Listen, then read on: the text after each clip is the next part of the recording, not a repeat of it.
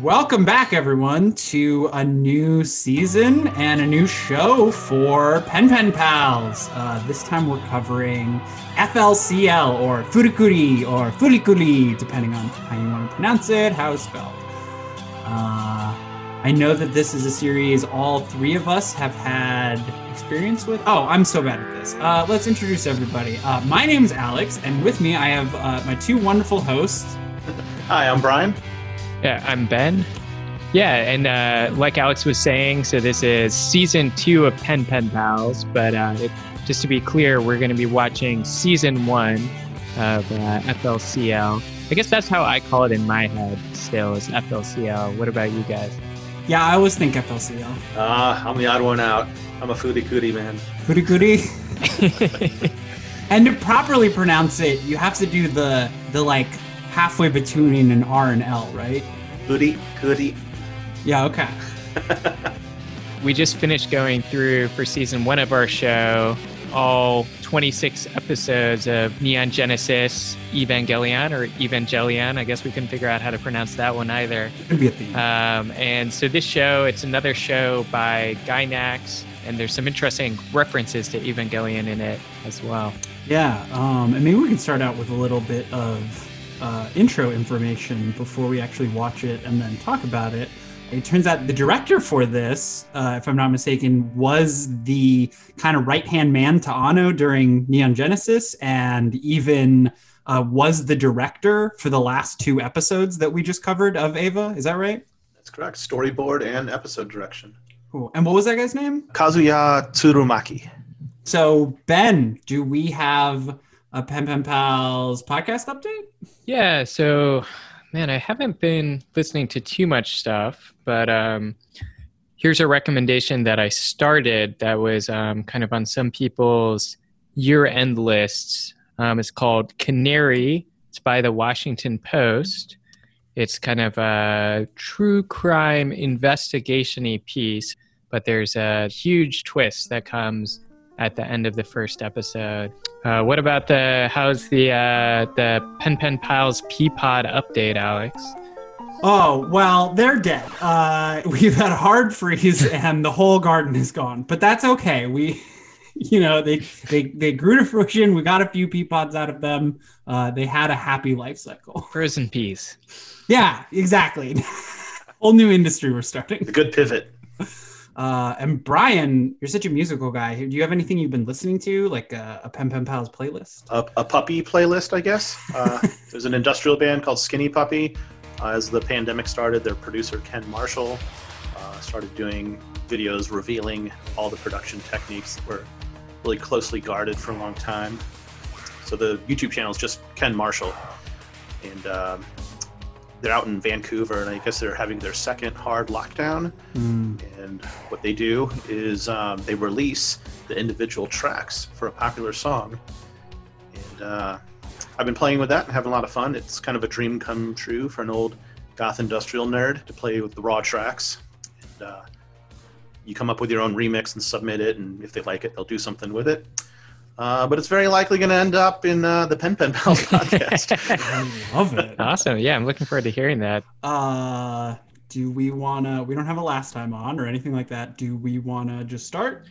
So I guess Alex, as as you already mentioned, the director for Fulikuri, uh, Kazuya Tsurumaki, he's referred to as uh, Anno's protege, and uh, after wrapping up the final edits on the Evangelion series, the anecdote is that he turned to Tsurumaki and said, "Well, I'm all out of ideas now.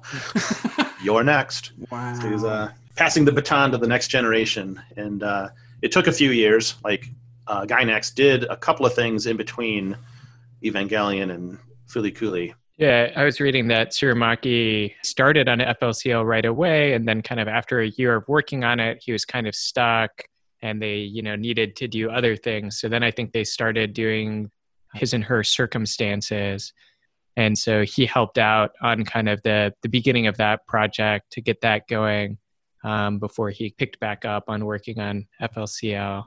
Yeah, I, I haven't seen that one, uh, but the description I read, it sounded like the main characters were a lot like Shinji and Asuka. Yeah, so I guess Neon Genesis Evangelion, that's in 95 and 96. And then this is five years later. So it's uh, 2000 and 2001.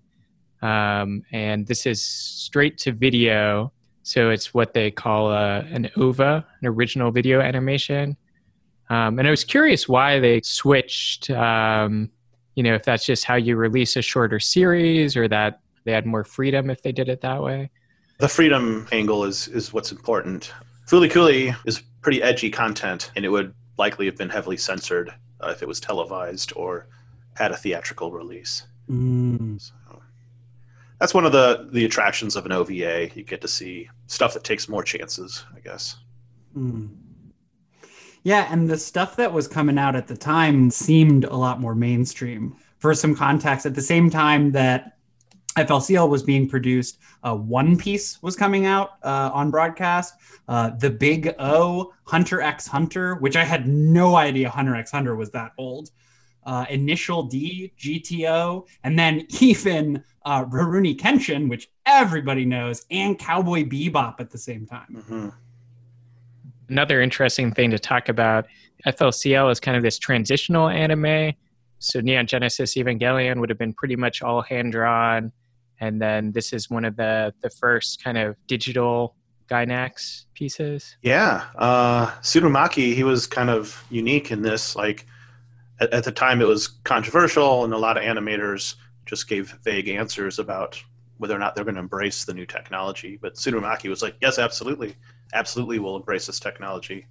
It's like there's so much stuff you can do with it, and uh, as old as this anime is, I feel like they do a better job than some of the more modern animes of integrating like CGI and hand drawn animation. Uh, like Overlord and Attack on Titan are great examples.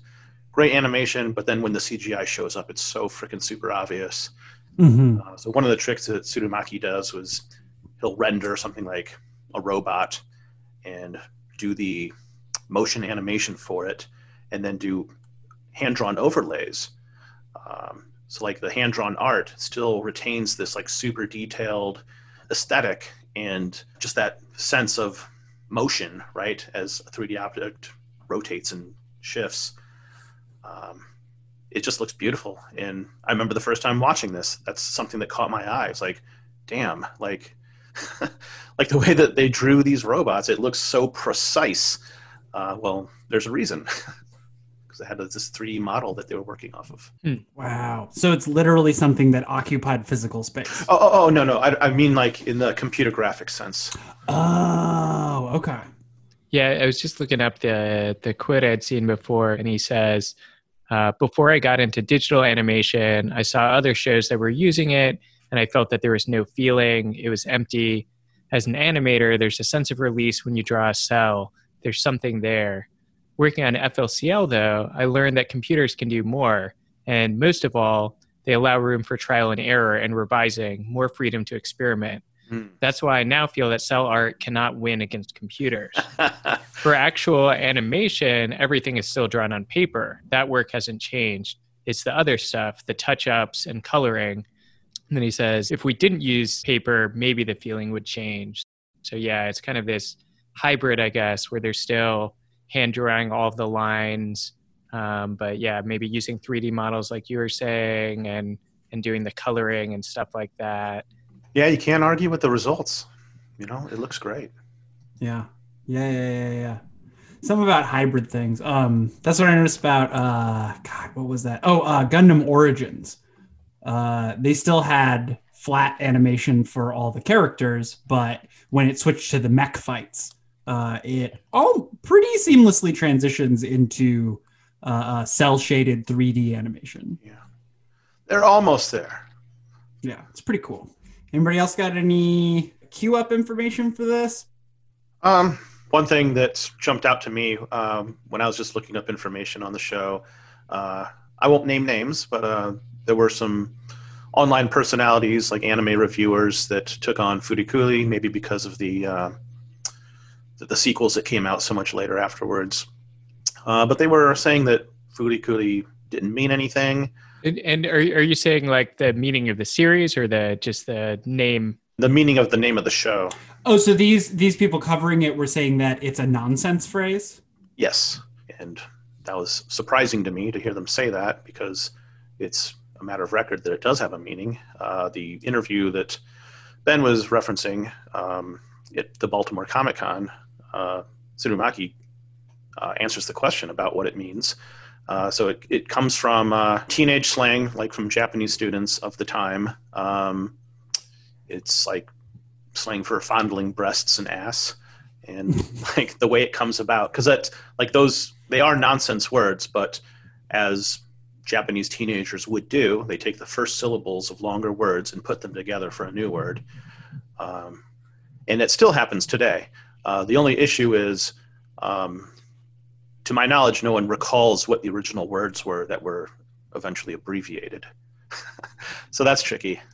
Wait, and you, you said you saw that in that like Otakon interview thing? Yeah. Um, so the transcript is called Amusing Ourselves to Death, I think. Okay. We'll have to trade links later. Okay. The version that I got, he says that it was based on the name of this like CD. and so maybe it's both. Maybe the you know some like music CD, and, and you can find it on Amazon now. To me, sounds sort of like Americana or like rockabilly or something like that. Yeah. And but maybe that CD is named after this thing for fondling.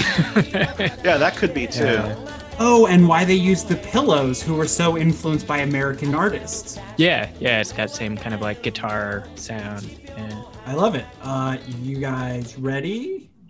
All right. Legs spread, same width as the shoulders. Body tight, then hit the ball like you're defeating the enemy. So, Here, so we start with a boy and a girl under a bridge, and we meet Naota and Mamimi. Bingo. Uh, Naota is presumably like 12, 13? Yeah, I think it's mentioned later that he's 12. Yeah, I think so. I was a little bit shocked to find out that he's 12. It does make it feel a little bit more scandalous that he's like put in all these kind of sexual situations, but but I guess that is kind of like the peak time of like you're going through puberty but you really don't understand it, right? Like Yeah, and a lot of his uh, moments of, uh, I guess, sexual feeling, he he displays the same facial expressions for embarrassment and arousal, which like plays into like you know he he has that he hasn't been able to separate those two yet, uh, and Mamimi uh, seems unable to separate her sexual feelings from her emotions, right? Like Mamimi says she feels like she's going to overflow, and overflowing might be an innuendo for it could be sexually or, or it could just be emotionally because we don't know if her emotional needs are being met. Obviously, she feels abandoned by uh, Naota's brother. So, so she, yeah, she says it Why do you twice in this episode, this? right? So the first time it's at the very beginning, and it's like, kind of, why do you fool around with me? If I don't do it, I'll overflow. What do you mean? What'll happen? To me, I felt like that was kind of like Probably a sexual thing. But then, kind of, when they're on the bridge near the end of Mm-hmm. the episode, she like, you know, looks like she's having like a headache or a panic attack or something like that. Uh, and then so so Mamimi is definitely uh, uh, sexualizing Naota, right? Which is pretty inappropriate. But the the show right at the beginning gives you a hint that this is inappropriate, right? It's not condoning Mamimi's behavior. It's not like, oh, isn't this a cool fantasy that Naota gets to live out with an older girl? Like right before Mamimi starts to uh, move up on him, hug him from behind, her eyes flash in this sinister Mhm. manner to show you like this is predatory behavior. You know, she's still young too, so she's figuring things out, but this is definitely not Yeah. okay. Or, or almost, yeah, like she's possessed or something like that. We sometimes see those same eyes in anime. So maybe, you know, this this kind of alien to Naota anyway, this feeling, this lust has kind of taken over her and, and turned her into to something kind of scary or creepy or hard to understand. I, I do like the use of this word possession because it reminds me of you know loss of control. And when I think back of you know coming of age, uh, I can recall um, becoming sexually aroused at very inopportune times, uh, having that sort of uh, reaction happening involuntarily. Uh, gosh, what a nightmare! Oh yeah, totally agree. Oh, just one other thing. Um, I don't know why I didn't think of this before, but um, obviously there's a weird dynamic between uh, Naoto and Mamimi, but um, Naoto's older brother is away in college now, uh, but his ex is in high school. So it's like there's a weird uh, disparity, I guess, on either end. Hmm. Because you usually don't think of a college guy dating a high school girl is a relationship of equals, you know? and maybe that's something they're trying to illustrate uh you know abusers were often abused Mm. earlier in their lives right and so Yeah. because being in a relationship with an older guy became normalized to her the the converse being with a younger person seems completely normal to her right Yeah. And just what's common with like an exploitative relationship is the younger person has unmet needs that are obvious to the older person. Uh, and it definitely seems like Mamimi has unmet needs. hmm I mean, I guess she could be like 15 or 16. I mean, I guess still a 15 year old dating a 12 year old is weird, but Mhm. Um, yeah and that means he would have been like 18 19 when he moved away uh, which is a little like an 18 year old with a 15 year old is a little that's like i don't know that's still uh, bizarre eh. It seems exploitative. yeah and we get our first glimpse of i think it's our first glimpse of the medical mechanica uh, facility All the adults got excited when it came here. Like it was really a big thing. this huge building that from their perspective it looks like this factory right like it it, it billows out smoke every day The white steam that billows out every day at the same time. It looked to me like smoke that signified some kind of omen. Smoke that spreads out and covers everything. Uh, but from a higher perspective, like, I don't know, someone who had influence or power or was otherworldly, it looks like an iron, like a tool, right? Something that could even be grasped from above and used to, like, I don't know, iron out the entire community. Um, so I don't know if there was some like proto anti capital message there, but I'm always looking out for it. Yeah. Yeah. So it's, so it's a steam iron. And I think if you pay attention, it doesn't seem to happen randomly in these episodes, but it seems to happen when Naota has some um, kind of sexual feelings brewing or something like that. That Oh. we first see it as like steam being released by this factory. Uh, oh, and he says that nothing special happens. And I think that's all a matter of perspective, right? Yeah, especially like, you know, maybe at the beginning he says it and it's been largely true for his life that nothing special happens. But he also says it near the ep- end of the episode when he has a, a robot that has grown out of his head, you know, now doing chores in their house. And you're like, okay, this kid just, he just thinks nothing is special, right? Yeah, never satisfied. So I guess after this kind of, you know, not quite make out, but whatever scene by the bridge, we see Mamimi buying this uh, drink from the vending machine, a sour drink. She drinks half of it and then gives it to him. And, you know, he says he doesn't like the sour drink. You know I don't like sour drinks. I got the feeling maybe she's trying to recreate the pattern that she had with his older brother or something like that. And, How about a you know, just doing all of those same things, but with him. And he's like, hey, like I'm a different person. there's more than half left, Chief. I don't like this. hmm Yeah, it's an intimate proposition, right? Like sharing a drink from the same can. Yeah. In Terrace House, they call it an indirect kiss. So, I, I did latch onto this scene. Um, when I saw the can and it said squash, I was like, "What? Are they drinking squash juice?" So I had to look it up, and it turns out it's a real thing. Lemon squash is the drink in Japan, and uh, what I found out about it was that it was specifically associated with children, like a soft drink for kids. Oh. Uh, I was like, "Oh, this is this a uh, symbol of childhood?" And then I guess the way the scene leads into the next scene is he throws the can, right? And America, maybe that's not a big You know deal, what? but in Japan, that's super taboo. That My brother. um, In the U.S.? indicates that you are specifically in the camp of delinquent, which uh, is a whole genre of anime itself. And then, of course, the scooter comes along and, and hits the can. it gets all messed up, which was freaking hilarious. In a weird way, it gives him some sort of agency, All right, Like it was an accident that he threw the can where it can't landed, but technically Yeah. he stopped her from hitting him the first time.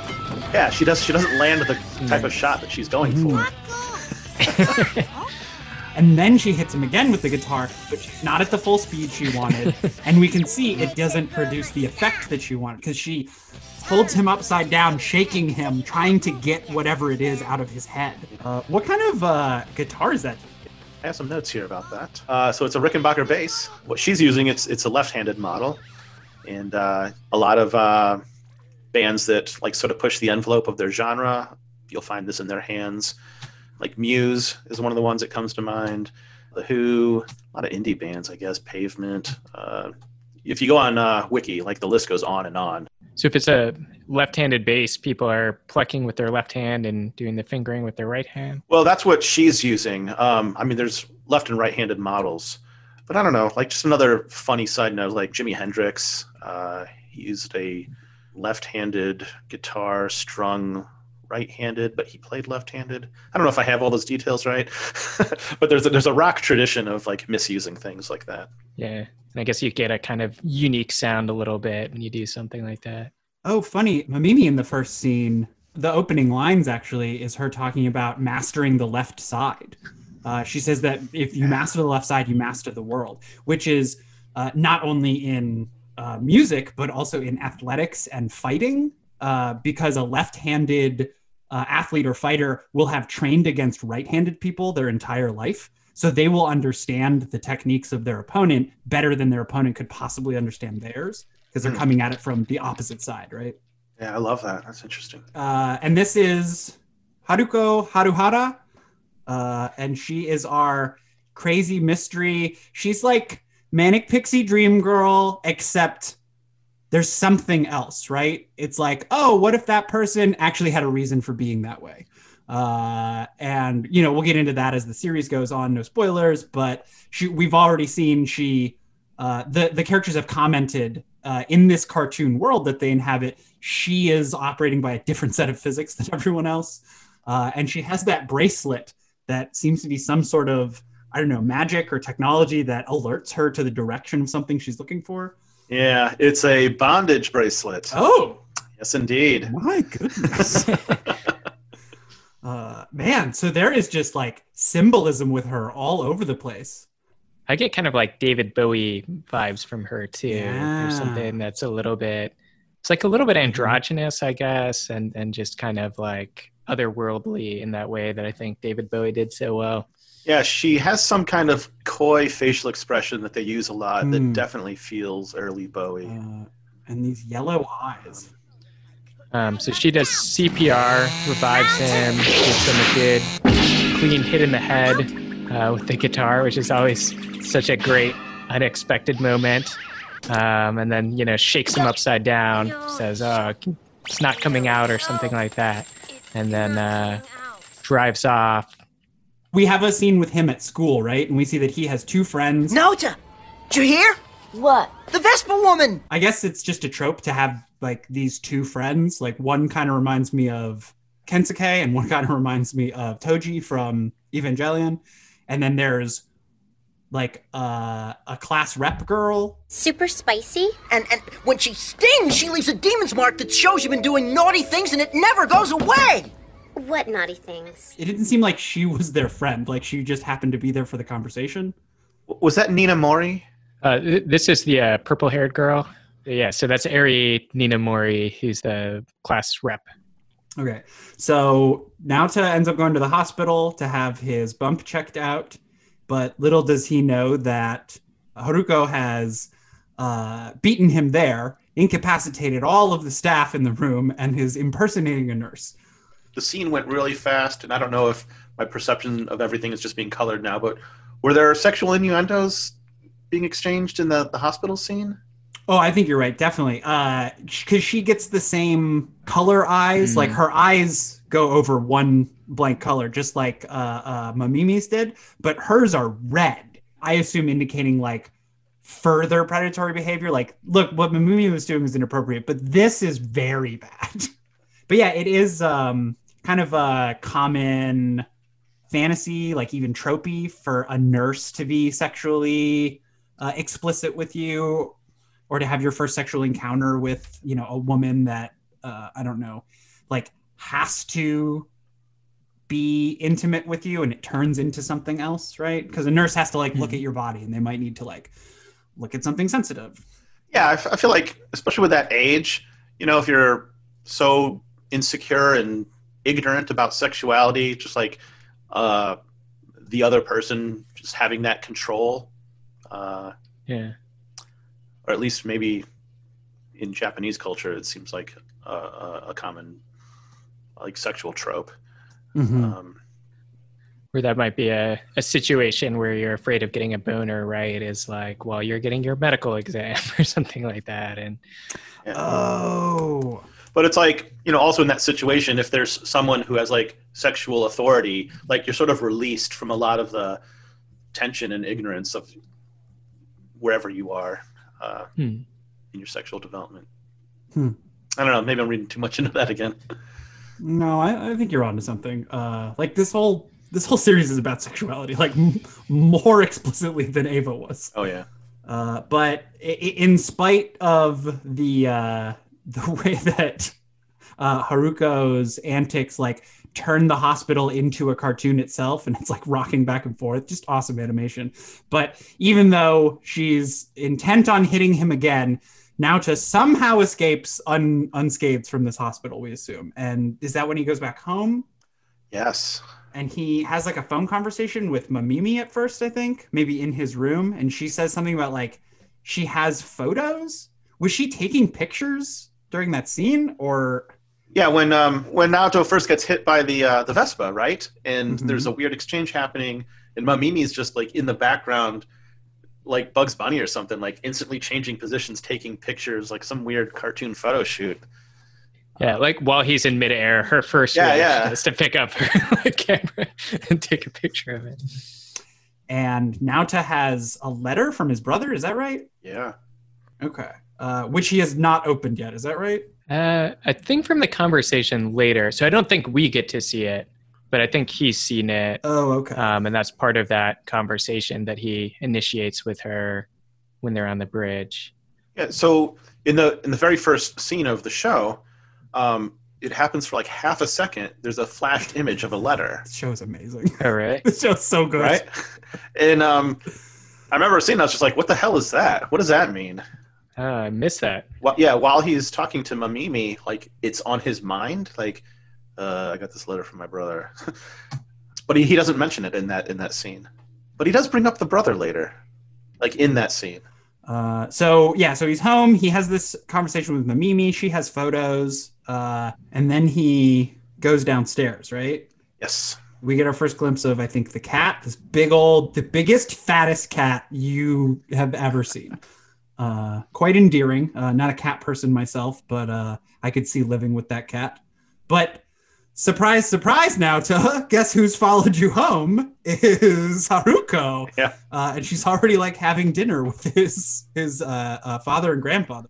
Uh, and we see that uh, uh, no sign of his mother, right? So a, a female influence is lacking in his life, right? He he he kind of has no one to go to to ask about women. Like he could ask his father or his grandfather, but they don't have that perspective. Yeah, and based on this scene, uh, I would definitely not go to them about anything having to do with women. Yeah.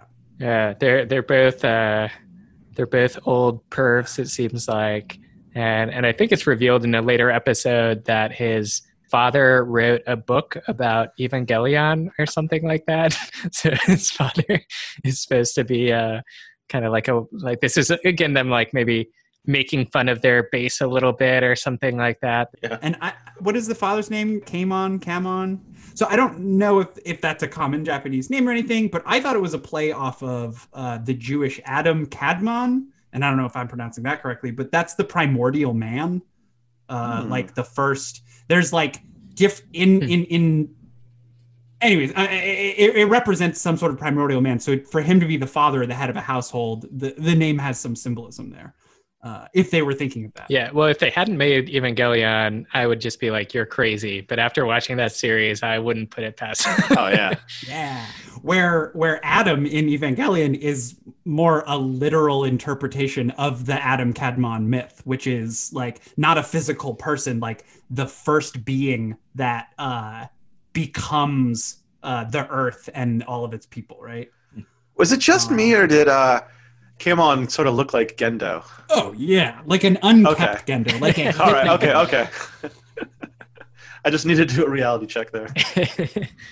so you know we talked kind of about like the the nurse and kind of how that's a common fantasy and and now we have kind of the maid fantasy right and hmm and we get a very similar situation to evangelion actually right which is kind of like this younger boy kind of sharing this intimate space with this kind of like hot older Mhm. woman and like the kind of inherent tension of that or the the fantasy of that or whatever Yeah, again, that fantasy, which I guess must be very common, uh, uh, of thinking like, I could just be here. You know, I wouldn't have to be in charge of it. Like, I wouldn't have to make the first move. yeah Uh, so they talk about they, they it's a very fast scene, right? We Oh, yeah. do it goes into this hyper manga setup, and it's God, it really is brilliant. Um, it, it has all of these still shots with the voiceover, but also with the speech balloons, and then sometimes you can see like it goes over the the panels as if it was like slowly reading down a um, hmm uh, a manga page.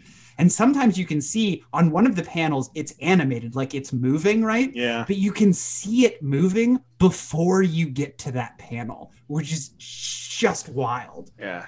But his father and grandfather just start talking about Chi Chi, which I didn't know that that meant breasts or tits, uh, yeah. which makes Dragon Ball like super pervy. Oh yeah.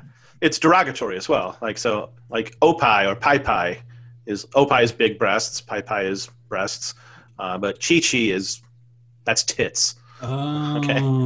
okay. Uh, so I learned that the hard way because there's a popular Japanese game called Shichi Narabe, which means seven down the middle.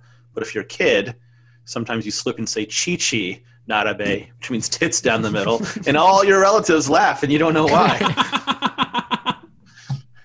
Poor young Brian. anyway, Uh, that's how I know it means tits. yeah, uh, and his uh, and the dad also says "kuri kuri." I mean, that's uh, that's uh, repeated several times, and then it gets uh, like confused or or translated into curry at points, right? Uh, but kuri kuri, that's twisting. Is that right? Yeah. So when they're talking about it, again, at least in the, the subtitled version, it's the sound of fondling is starting to get obscured with spicy curry. And like, ooh, spicy. and I don't know, it, again, it happened really, really quickly. The first time we see um, Haruhara, um, she's eating the spicy curry snack. Hmm. I, I wonder, do you think that's a possible uh, origin for the kuri part of Foodie furikuri? Oh, yeah, that could be. Okay. That, that would make sense. so now if we can just do some detective work and find a foodie, then we'll, we'll figure it out. wait wait sorry what what was that alex Uh, kuri kuri Yeah. uh, is a twisting motion or twisting a sound for twisting, uh, and I I mean it's uh, it's remarkably similar to uh, the second half of the title, right? Furi kuri. yeah Um, so I wonder if that's where the the slang got that part of it from. Hmm. So I would I had seen it also translated as like big and round as kuri kuri. uh, and if you do so if you do a Google search, this is kind of like a sometimes when I'm trying to figure out what Japanese words mean, I'll do a Google image search. You can like see kind of what it actually means. And so with furikuri, it's it's hopeless because everything is just the anime, right? But if you Mhm. do kuri kuri and you look that up, there is a lot of stuff of of boob fondling. so so I wonder I'm on a tradition. yeah, so I wonder if that at least could mean like fondling, and maybe furikuri is just like a way of um, obscuring it, or, or before I used the term fooling around, and then I was like, oh, maybe it's like the fooly of fooly cooly, like fooling around from English or something like that. Oh. The Japanese do like their wordplay, and just as I was listening to you guys talk, um, and when spicy curry was mentioned, it, it I was reminded that furikake is roughly translated as like spice or seasoning. It's stuff you sprinkle on rice. Hmm. So many layers to this. uh, the the dad at one point, Kamon says uh, he refers to Naota as Gundam Hammer, Yeah. Which I know is a is one of the weapons of the original Gundam from the original Gundam series. Uh, it's like I think it's just like a mace, right? But but that's not the point. Uh, I didn't get this, so I'm glad you wrote it down. That he's referring to Naota's dick as the Gundam Hammer, like. It is this. You, you are the super robot, and you have this power. like, Yeah. It's a super geeky otaku moment in this hyper manga. Okay. Oh, okay. So they're they are setting up the dad to be the otaku. Oh yeah. Okay. Okay. Uh, he he even mentions Tomino. Uh, I wish I had the script, but God, it just goes so fast. Uh, yeah, I, I mean it's it's really vague in my mind, so I'll try to say this without butchering it too much. So, um, they're talking in sexual innuendos in Naota's Gundam hammer and how uh, the use of the Gundam hammer was quickly erased because you know Gundam's Tomino didn't intend it to be a super robot thing, which is a kid's thing. He's like, it's supposed to be sophisticated. sophisticated mechs don't use a super robot weapon. Um, and then you Uh. quickly go from that to like air tweaking nipples. Which the grandpa seems to do for the rest of the scene. Every time it comes Oh, back to him, he's still making this motion.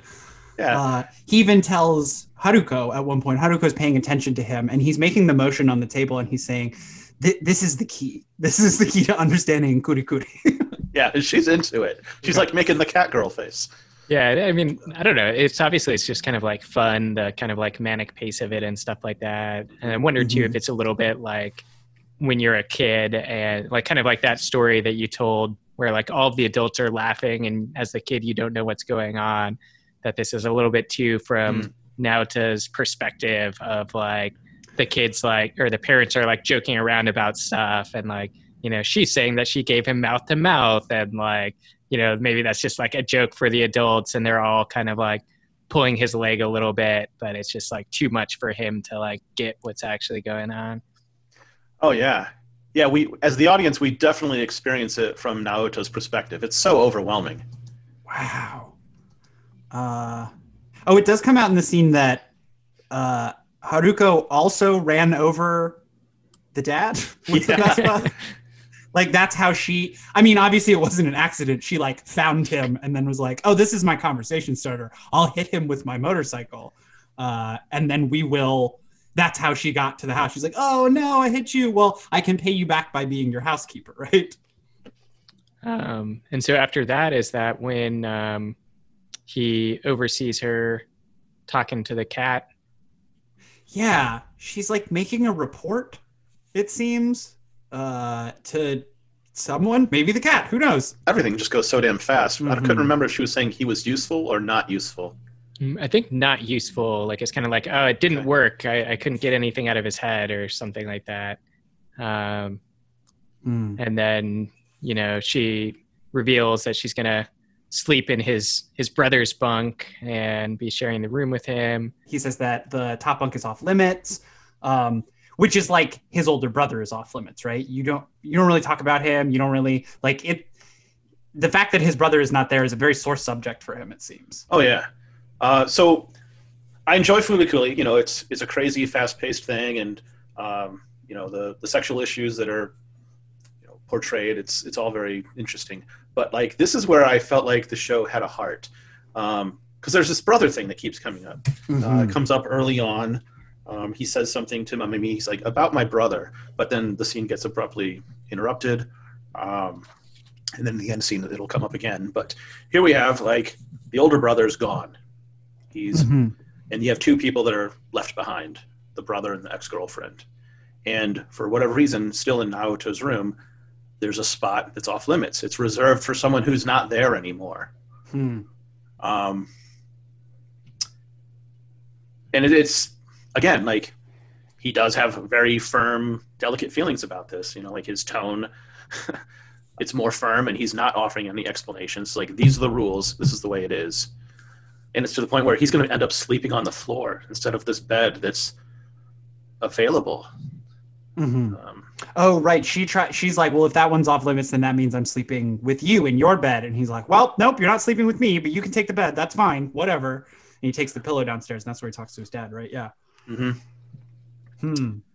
Um, so, again, uh, I don't know how the show ends. I haven't seen the last couple episodes, um, but I just feel like this is significant. Uh, the brother is a symbol of something, uh, Yeah. Something that's missing. And it obviously also adds kind of more emotional complexity to the whole, like the situation with Mamimi, right? Mhm. So in some ways, maybe he feels like he's betraying his older brother or something like that. Yeah, I think I think the brother represents masculinity. Um, like his model for masculinity is literally absent. Um, so like you know, and and we have these other two models for it, but neither of them is measuring up to the task. His father and grandfather are from a vastly different generation, it seems, and they he is uninterested in taking their example of what it means to be a man in in Japanese society, um, and he he wants to hold on to this uh, this idea that his brother is that example, is that um, framework, but ultimately he's not there.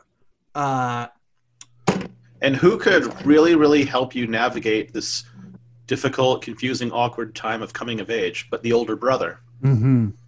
So after the scene in the bedroom, I don't know if we're ready to move on from that. Yeah. Mhm. But when he talks about the scene with his dad, so the dad asks, like, you know, do you want her to stay or not? And then he's just like, oh, you can do whatever you want. So his dad says, oh, you know, your name, um, you're named after um, the now of Sunao, Sunao rather.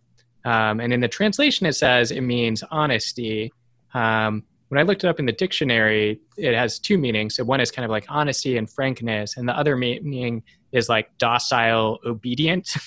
um, and so I, I, you know, I wonder if it's kind of like it has that double meaning, and you're not sure.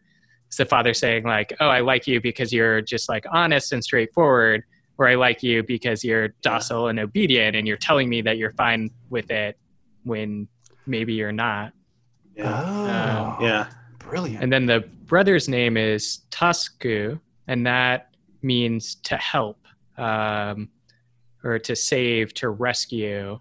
Um, and so that could also be some symbolism, main, maybe that, like you were saying, that brother would be the person who could help him in the situation, or the person that Yeah. has always helped him, or saved him, or rescued him when he needed that help. yeah. Wow. Man, Yeah. What cool naming convention. Yeah, something just to reinforce that idea. Um, when there is an anime, when they specifically want you to know what the character's name means, they'll show you the spelling in kanji, which will solidify it. Um, Hmm. but they specifically don't do that here. So uh, uh, when Naota finds out that Mamimi has given the photos to his father, he rushes to the bridge to meet her. Right? Uh, I guess maybe he doesn't seem to have contact with her, so I guess he just knows the route she would take home, and maybe he just runs to uh, uh, catch up with her, and he finds her on the bridge. What, what's the concern here? I, I missed this. Oh, I, I think he's just upset because I think she was upset that he was not that Naota was not interested in the photos, right? She was like, "Oh, I have photos of the accident," and he's like, "I don't care. Like, go hang out with your friends. Like, why are you bothering me on the phone?" Uh, which is, you know, he's lashing out. He, he he's he's going through a lot right now. Um, and then when he finds out that she came by the house, which is like oh, so when I say I don't want to see you, you're going to come by my house anyways? That's fucking creepy. Uh, and so I think he goes to confront her about that, but he sees her with the old bread, and it's just too sad for him to be mad at her, maybe? Yeah. Yeah, and then one of the well, so one of the first, I think it's one of the first things he asks in that conversation is kind of whether or not the brother has contacted her, um, and you know, so he just got this picture of like the brother with his like new blonde American girlfriend or whatever, um, Mm. and so I wonder if he he's wondering if she also just got a letter from the brother breaking up with her or something like that. Um, I might be overthinking it. I don't know. Uh, he does ask her. Uh, uh, Naota asks Mamimi, "Didn't he send you a letter? Doesn't he have any contact with you?" Because he got a letter, right? So he's assuming that she also would get a letter, Yeah. Yeah. but she has not. Well, I, I had some similar thoughts, and I guess I don't have anything to base this on. But uh, when I was watching the scene unfold, in my mind, I was thinking like Naota is going to confront her to see if she got a letter with a photograph of his brother with his new brothers, like the baseball team. Like, oh, he got a picture of her being replaced. I wonder if she got a picture of him being replaced. Whoa. Yeah, that's interesting. And I think I don't know. Whenever there's a bridge, I feel like that puts kind of like suicide in the back of your mind, or at least in the back of my mind. And you know, she's just like standing there on the bridge or Mm. something. With a cigarette that says "Never knows best" on it. Yeah. Oh god, and that song is so melancholy. Um, it gives me chills. Um, but but so I, I kind of wondered if maybe both Naota's worried that she did just find out this information and she's going to like do something destructive. But it also seems like maybe he wants to like he thinks this is they can actually have a relationship now, right? Because the brother has moved on. Um, but so he asks her like how much she likes the brother and when she says all this stuff then he ends up kind of feeling rejected and um, Well, she uh uh she kind of uh, uh warms up to him, right? Because she says uh. Uh, she puts down the old bread, and this is, I'm sorry, I, I don't want to take this away from you because, Brian, you made this note, so this is your, uh, uh, uh, I don't know, uh, breakthrough. But she sets aside the old bread, right? Which could be uh, symbolic of the older brother, right? He's the old bread. She's she was about to snack on it, like keep thinking about that, but instead she puts the piece that she had back in the bag, puts it to the side, and then she starts naming off fresh things. Talks about dancing shoes with the pressure points still marked on them, which means they're like unused, basically, right? Uh, uh, there's a bunch of other The watermelon, and that- the smell of the air after the rain. yeah, uh, petrichor. Uh, and then uh, and then she cozies up to him again, like at the beginning. So uh, we have a wonderful cycle, right, where we we we uh, almost end where we began, but then something miraculous happens. hmm. yeah it's, it's Uh, interesting so yeah i didn't get that i didn't get that those were all kind of new fresh things and i wonder if Naota also didn't get it right? And Mm. you know like he just thinks she's describing how much she likes his brother because then he's like okay well then we should just stop doing this if like you like him so much. Or, or was i just like misreading that kind of his reaction at the end there? Ooh, I'm kind of rethinking my perspective on it now because now I'm wondering, like, did they feel like they were old bread, or that the older brother was cons- regarding them as old bread, and they're rejecting that idea, like we're not old bread? Hmm. Uh, I don't know. I, I might just be reading into that too much again. Hmm. Because I definitely think he is like Mamimi is too old for him right Yeah. now, but I think he's warming up to a possibility of a slow uh, uh, build up to something with her. Because you know, w- the last scene is him hanging out with her again. He goes to see her. Uh, she offers him the drink again, which he doesn't like, but Drinks uh, it. He yeah, he drinks it that time, and it's supposed to be for kids. So maybe either he he's willing to make a sacrifice to uh, be more like her or be near her, or maybe he wants to stay a kid for a little longer. I think she does too. Yeah, I, I think you know we'll we'll see across this series that you know she's kind of at the very least like a little weird, maybe a little kind of stunted in some ways emotionally or something like that. Um, but but then towards the end, there's maybe more of a spin that's just you know maybe she's just kind of different for this um, this kind of small town environment or something like that. But so on the bridge, um, you know, after she kind of uh, talks about all of those things that that she loves, um, she says maybe they should call things off. She's kind of hugging him, and then he says, um, "You know, he has a," and then he Hmm. doesn't finish that thought. It goes back to Haruko in the bedroom, and she's snooping through Naota's stuff, finds the letter, peeks inside, sees the blonde new girlfriend, and so we assume that he has said, "You know, he has a new girlfriend." And when we come back to them, she is freaking out. She's overflowing. Mm.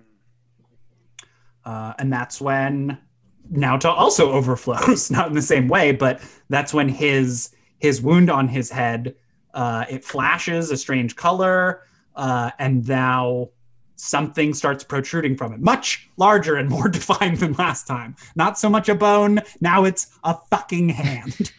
Yeah. Well, there's a hand that comes out and then a robot that comes out at the same time, right? And they start battling. Um, and another little note is um, right before that happens, we see uh, Haruko Haruhara, her bondage bracelet thing starts clinking right before it happens, right? And she starts driving out there. and the medical mechanica uh, facility lights up. Yeah. So they know whoever they is, they know something's happening with Naota, as what the same as uh, uh, Haruko does. um, yeah so this hand emerges first and then this this robot and they start battling each other. And yeah i don't know. I mean it's, it's literally these things coming out of his head right? So you could imagine this is kind of like the different parts of him fighting each other. Um, and we know from evangelion that they're interested in kind of freudian concepts like the id and ego and super ego right? So maybe this is Mm. uh, this newly sexual Naota trying to decide whether to take advantage of vulnerable Mamimi or kind of do the right thing or something like that. Yeah, and it shows his concern for her because in the middle of the fight where he's hooked up, he's not like being dragged by his head, but like part of his clothing gets snagged on the red robot. Uh, and in the middle of this fight, he wonders, "Where's Mamimi?" Yeah. So like he, he he he's very concerned for her. It was an interesting image. Like he's literally like a passenger. Of, you know, he's just stuck on this thing. Right, and this is the thing that was symbolizing his erection before, Yeah. right? the protrusion from his head. So sometimes you do feel like you're just along for the ride. You're like, I, I don't know why I'm doing this, but I'm very excited. Uh, so the the red robot, we, we I don't know, seems kind of strange, but I we assume it's on, it's not against Naota. Like we don't know that it's quote on his side. We don't know what sides are, but uh, it it fights the other robot. It fights the big hand thing. Uh, we assume saving the bridge, saving the two of them. Yeah. But then Haruko shows up, and I assume she's gonna hit Naota in the head again. But instead, she actually aims for the robot, and when she hits it, instead of it causing some uh, uh, big head protuberance again, it changes color to teal, which I guess is its normal color for the rest of the show. You see kind of like the flecks of paint uh, fly off of it or whatever. Um, and, uh, you know, since I just kind of like binge watched it, um, I'd actually written a note in a later episode where I'm like, what's this red stuff that the robot is picking up? Um, and I think kind of in the background of scenes later in the show, where we'll see the robot kind of picking up these like little pieces that she knocked off of it. Um, so I don't know if that's kind of symbolism or if this is more like a lore thing, like she's knocked off some power that it needs to recover or something like that. Okay, that's so awesome. So speaking of symbols, is when it the red robot powers up, a weird symbol uh, comes in on its face. Yeah. So I was looking up for kind of like fan theories about it and stuff, and people have observed that. So kind of the bottom part of it, um, it looks a little bit like the symbol for kind of person. The top part is a little bit the upside down of big. Um, and if you put this kanji next to each other, the grown up is like big person, basically. And so some people say that it's kind of like using those symbols and then they added like an extra circle or something like that, you know, maybe just to make it a little bit less obvious. Hmm. But that then this robot, or maybe when when the robot gets that symbol, it's something to do with like him being a man or him being an adult or something like that Hmm. you could imagine that the hand is like some urge to just like grope her or something like that, and that then there's this kind of like urge to like be an adult or like be a good person or something like that, and like those things are fighting each other. hmm So so the so the robot, and maybe this will continue to be the case, is like uh, uh, an image of or an idea of healthy masculinity, of healthy adulthood. Yeah, and and the inter- it's weird that the robot doesn't always have that symbol. So that's kind of um, it's almost like that's when it goes Super Saiyan or something like that. Like it's kind of Mhm. like when it powers up, it, it gets that symbol. Oh, does it get the symbol again? Yeah, I think we'll we'll see it a few times. Okay, cool. Yeah. Uh, yeah, I'm I'm gonna pour over the design of this robot at some point because it it looks like mashed together things. Like, uh, and then I didn't notice this. I'm so glad you said something about the paint chips because she Haruko hits it in the head and like she takes a chunk out of the back of its head. Hmm. And so when we see it in the next scene, uh, uh, working in the bakery, it has uh, something else It's like a bowling pin or something sticking out of it. yeah, there's something in the back of its head, and I was wondering, I was trying to figure out if that was there before and she just revealed it, or if uh, that was something that like an ad hoc solution. They're like, oh well, this is just open now. We need to put something on it. near the end of that battle, uh, when Haruko shows up and kind of does that leaping guitar swing um, at the robot, um, there's this line where Naota says he regrets having the thought just for a second that she looked like my brother. Um, and so, you know, obviously the brother was a baseball player and she's like taking a swing at this thing. Um, but it's just a weird it's a weird line to be in there i don't know and i don't know exactly what that means I feel like he's having this thought like, is um, Haruko going to be my guide into adolescence? And what a unnerving Oh, situation that might because they're about the same age too, right? The brother and Haruko. Yeah. So the, the good guy robot, the red now teal robot, wins the day. Haruko hits it in the back of the head, uh, and now it wears a jacket and works at the uh, bread shop. Uh, pretty awesome. If I was a robot, I, I would like to think I would still take time for a menial job, you know, to make humans uh, their lives a little easier. Uh, and then Naota has this little uh, uh, monologue about like these closing thoughts about how nothing special ever happens, that everything is ordinary. and so we're not as like uh, an audience, we're not where we were at the start. We know that things are happening, but he still seems to be stuck in this rut. So I, I've got a kind of like more general question about the, the series in gen- like as a whole. So I, I don't know how you would characterize this anime, like psychedelic or abstract, avant-garde, but um, there's a lot of like style switching that happens, and I'm wondering, you know, just based on Evangelion, the way that works, everything is so intentional. Like we're we're getting the story through the eyes of a 12-year-old who is insecure in many different ways and coming of age. And like it seems like we're seeing a lot of things through like a children's like looney tunes lens or through comic book Hmm. lenses and then hyper real but disturbing in some ways or exaggerated. Um, so I, I- don't have an answer. I don't have my own thoughts even on this question but like uh, like like how much of what we're seeing is like symbolic and metaphor- metaphorical like um, like obviously the hospital isn't jumping up and down and twisting right? Yeah. Like this is just an expression of the chaos. Um, so what's going on? What's going on here?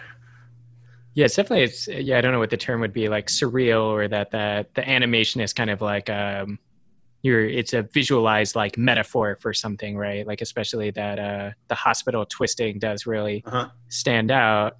And and even in, like you know that hospital is kind of done in a different style to Mhm. you know there's kind of like a core style for a lot of this show but then we see it jump into these these other styles including even you know like the um the theme song right it jumps from animation to uh to this kind of photography which you, you said that he directed the last two episodes of evangelion and that was something that we saw in those episodes right was it um, kind of mixing real photographs into animation. Um, so it seems like it's definitely something that he's interested in. Maybe he's playing around with stuff like that. Mm. Yeah, I don't know how much is aesthetic or kind of with specific meaning to that scene or something like that.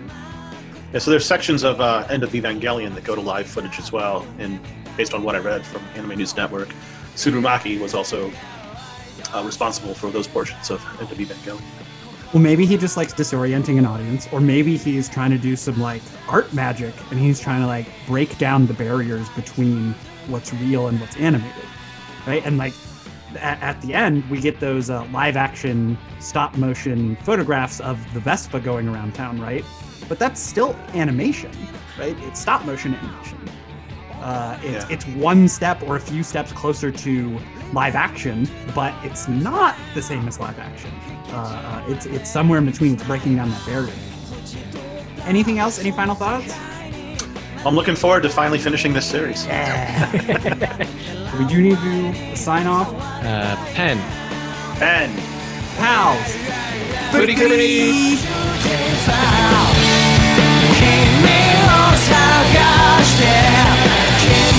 Georgia Jew So what do we do?